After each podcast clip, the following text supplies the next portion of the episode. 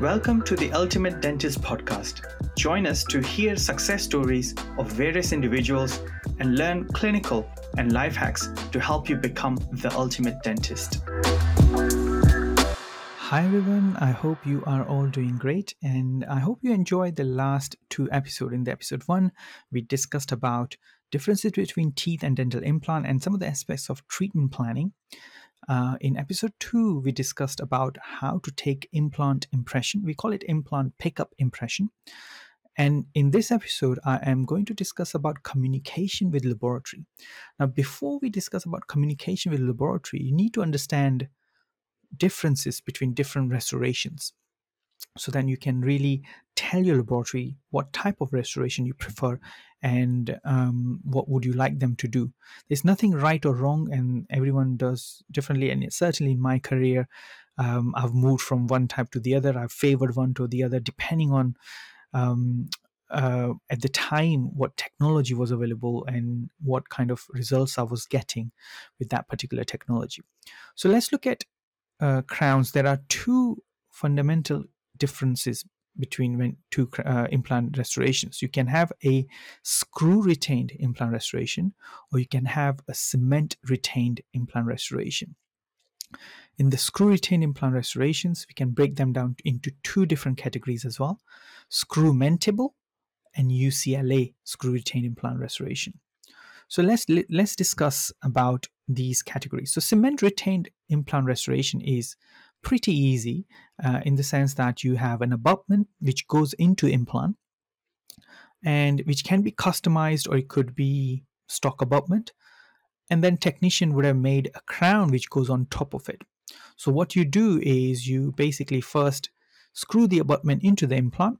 So take the healing abutment out irrigate it as normal uh, with chlorhexidine and then put the put the abutment in uh, screw that in torque the abutment and i will go through the cementing procedure uh, procedure of the cementation uh, or fitting of the implant crown in the next episode so don't worry about that. But let's say in general once you know everything's fine then you torque the abutment into the implant close the screw access hole of the abutment and then cement the implant crown on top of it like you normally do normally cement your uh, general normal cemented crown. So it's pretty straightforward in that sense.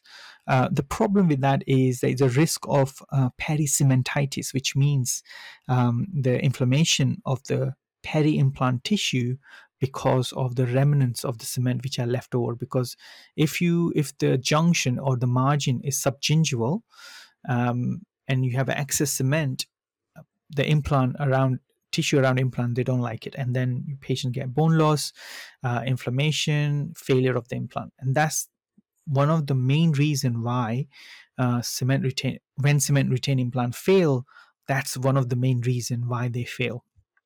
Having said that it's not that they they are they fail all the time. I know some of my colleagues they only use cement retain crowns so they work really well. However it's best to use custom abutment when you're using cement retain crown. Now custom abutment are not a stock abutment like if you imagine you have impression tray you have a stock impression tray which are certain size 11 12 13 14 um, and you have custom impression trays right? So same thing with abutment. You have a stock abutments which are made by the implant companies which are certain height certain width and you place it in the implant and that's what you get off the shelf.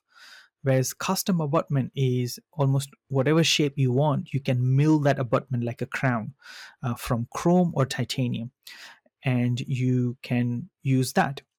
Now, if you're using cement retained uh, cement retained restoration, then it is very important that you use custom abutment so that abutment the margin is just equigingival um, or supragingival on the palatal aspect and maybe 0.5 subgingival on the buccal aspect so removal of the cement is much easier uh, you get better aesthetic results and also less chances of uh, pericementitis. So, so make sure that you use custom abutment if you were to use cement retained crown. So as I say, cement retained crown, when you receive that from laboratory, you will have a jig which will help you to uh, put the abutment into the right place because abutment can go into depending on implant between four to eight different positions. So uh, your technician would have given you some sort of a jig so that you know exactly what position the abutment needs to go in. You you then torque the abutment in and then you cement the crown in. Now generally we use temp bond or temporary cement material. Um, you don't use permanent cement material panavia or anything like that. And we will discuss about that why in the last episode episode number six uh, of this series. So make sure that uh, you use custom abutment that's what i was wanted to say. Now let's come to screw retained implant crown which is certainly my um, choice of restoration in again another 10 last 10 years. I have probably done one uh, cement retained crown um, because I prefer screw retained crown for many reasons. Um, because screw retained crown can be easily taken in and out. Um, if there is a complication, you can easily take it out. If patients chip the crown, you can take it out, send it to lab. Um, it's it's no issue. Whereas cement retained crown, if the screw becomes loose but the crown is still cemented onto the abutment, it's difficult to get to the abutment. If patient has chipped the crown, then it's difficult to take the crown out. Um, and disassemble everything and then send it back to laboratory and cement everything back again. So it becomes a bit difficult to maintain. Generally, if, if I find any inflammation around the implant, then I tend to take the crown out, put the healing abutment so that patient can maintain the hygiene properly, and then place the the crown back in. And generally that solves the problem. If it's cement retained crown, it's much more difficult. And that's why I prefer screw retained crown. Now in screw retained crown, as I mentioned, there are two different categories. You have screw mentable and UCLA crowns. Now, screw mentable um, implant restoration is basically you have a stock abutment or pre-milled abutment which uh, you can you can also have a custom abutment um, where you have an abutment technician has now what technician does is they create a hole onto the crown and cement that crown so you can access the screw onto the of the abutment through the crown of the implant. So it becomes one piece. Okay so you know what you do with the cement retained crown? Technician does the same thing outside the lab outside the patient's mouth in the lab and just creates the hole um, so you can access the abutment screw. Now this works really well if your implant in in the right position. Let's imagine that you're restoring upper right one now, implant screw access hole is coming out from the buccal aspect. Now, you can't use this technique because if the technician drills a hole from buccal of the crown to go to the to the screw, it won't look aesthetic because you need to fill the crown up with a composite. The composite will never match with the porcelain. It won't be aesthetic. Now we have a technique where you we do angle correction. Again, I will discuss this in um, sixth uh, number six uh, podcast but um, in general you you uh, with a with a screw retain screw mentable crown this is how the technician do, do that.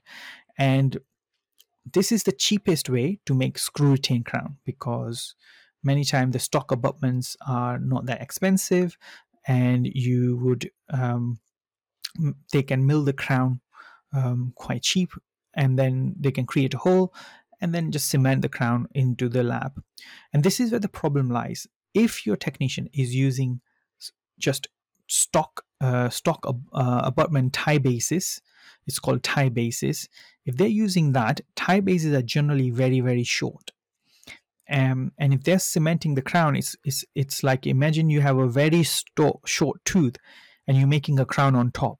You're probably not very um, confident that that crown will last because you know the the forces which some of the patient can apply uh, can break the bond between the crown and the cement. And this is what exactly can happen if technicians using small Ti-bases. So this works fine if technicians using custom abutment or milling the the Ti-bases themselves uh, with the taller height of the abutment so that the, when the crown is cemented, it's well supported. The other technique, which is called UCLA technique, is is what is much more mature and older technique where we mill the custom abutment in a chrome or gold. So when I used to make my own uh, implant restoration when I did my MSc. We used to do our own implant restoration. So if I place an implant, I will take the impression, I'll pour the model myself. I will then wax up the implant. I will cast that implant restoration in gold and I will do the porcelain on top, everything myself. So what happens is you wax up uh, on a um, an abutment which is castable and you do wax up full full contour wax up then you do a cut back up to maybe uh, 1 to 1.5 millimeter and then you cast that you get castable abutment. Now that was i'm talking about 15 years ago. Now we we mill them. We most 99% of the time your lab would mill them from chrome. Gold is quite expensive nowadays so we do a custom abutment in chrome or titanium.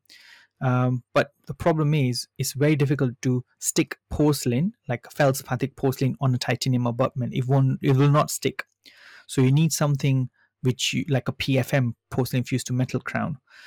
Uh, and that's why technician will mill the abutment in chrome and then put porcelain on top and fire it in a furnace. So you get literally pfm crown but it's a screw retained into the implant. And that's a one piece implant. There is no risk of crown becoming like a de-cemented because there, there is no cement. It's a one full piece uh, crown and that's the original screw retained crown. Nowadays the screw retained crowns they are hybrid. Um, the abutment and its, its crown is still cemented onto the abutment but that's in the laboratory.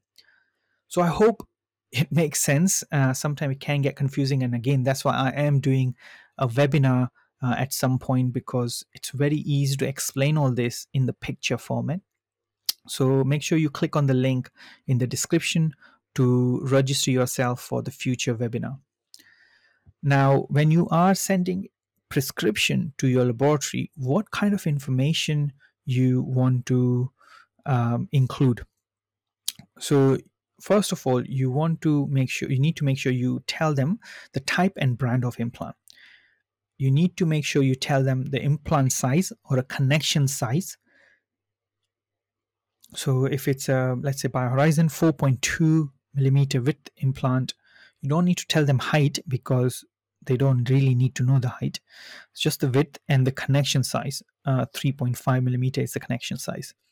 Uh, every implant will have different. Some implant will have different color coding of the impression post. So the technician will know straight away, but rather you, you you want to avoid guesswork so make sure you you tell the technician what it is you then need to tell them the shade of the crown. So you will take generally clinical photos do a shade match and send the photos to technician. Now if you have taken periapical radiograph at any point uh, implant placement or healing abutment or impression post whatever the the the the latest let's say if taken for implant placement and impression post, I would send technician the X-ray with the impression post in it.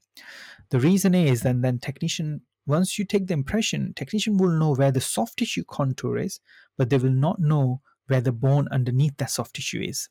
So with the with the X-ray, they will be able to assess where the bone is. You then need to specify what type of restoration you want. Do you want cement retain or screw retain? If you want screw retain, do you want a UCLA type one piece implant?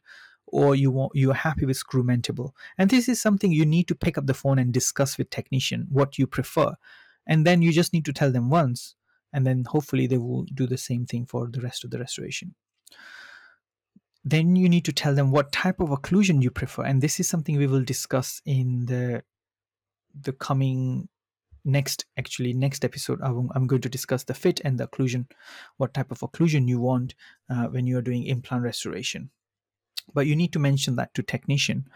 Um, and then any other specific detail like you know what type of abutment you want what size of the abutment do you want narrow abutment wider abutment you what type of si- uh, height you want um, of the abutment. Uh, i don't prefer uh, when if my implant's deep one millimeter height i want sort of longer. So ideally, your abutment should clear the bone uh, around the implant, um, and then your crown can use. They can use the emergence profile of the crown, um, and then make sure that you transport your impression to laboratory in a bubble wrap or and in a box. Don't put it just in a bag and just post it because remember the impression post might be sticking out of the impression.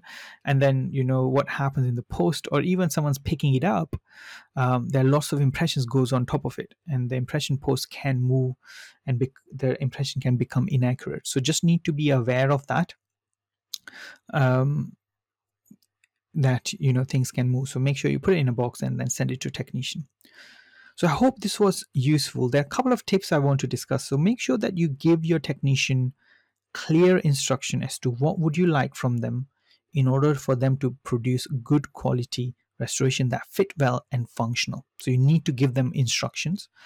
You need to ask if they're making screw mounted crowns, you need to generally ask them to send the, the photo with the screw and abutment before the crown sorry, uh, crown and abutment before the crown is cemented onto the abutment. So then you know exactly what height of the abutment it is compared to the crown. Um, and once you do a few times, the technician will be will, will know what you what you like and what you're looking for, and be able to give you a good result. So I hope this episode was helpful. There were lots to take in. Um, if you you know, I would recommend that you listen to it maybe more than once, um, so then you understand. And I will discuss with you in the next episode the step-by-step protocol for fitting the implant crown um, and understanding implant occlusion. Have a lovely day.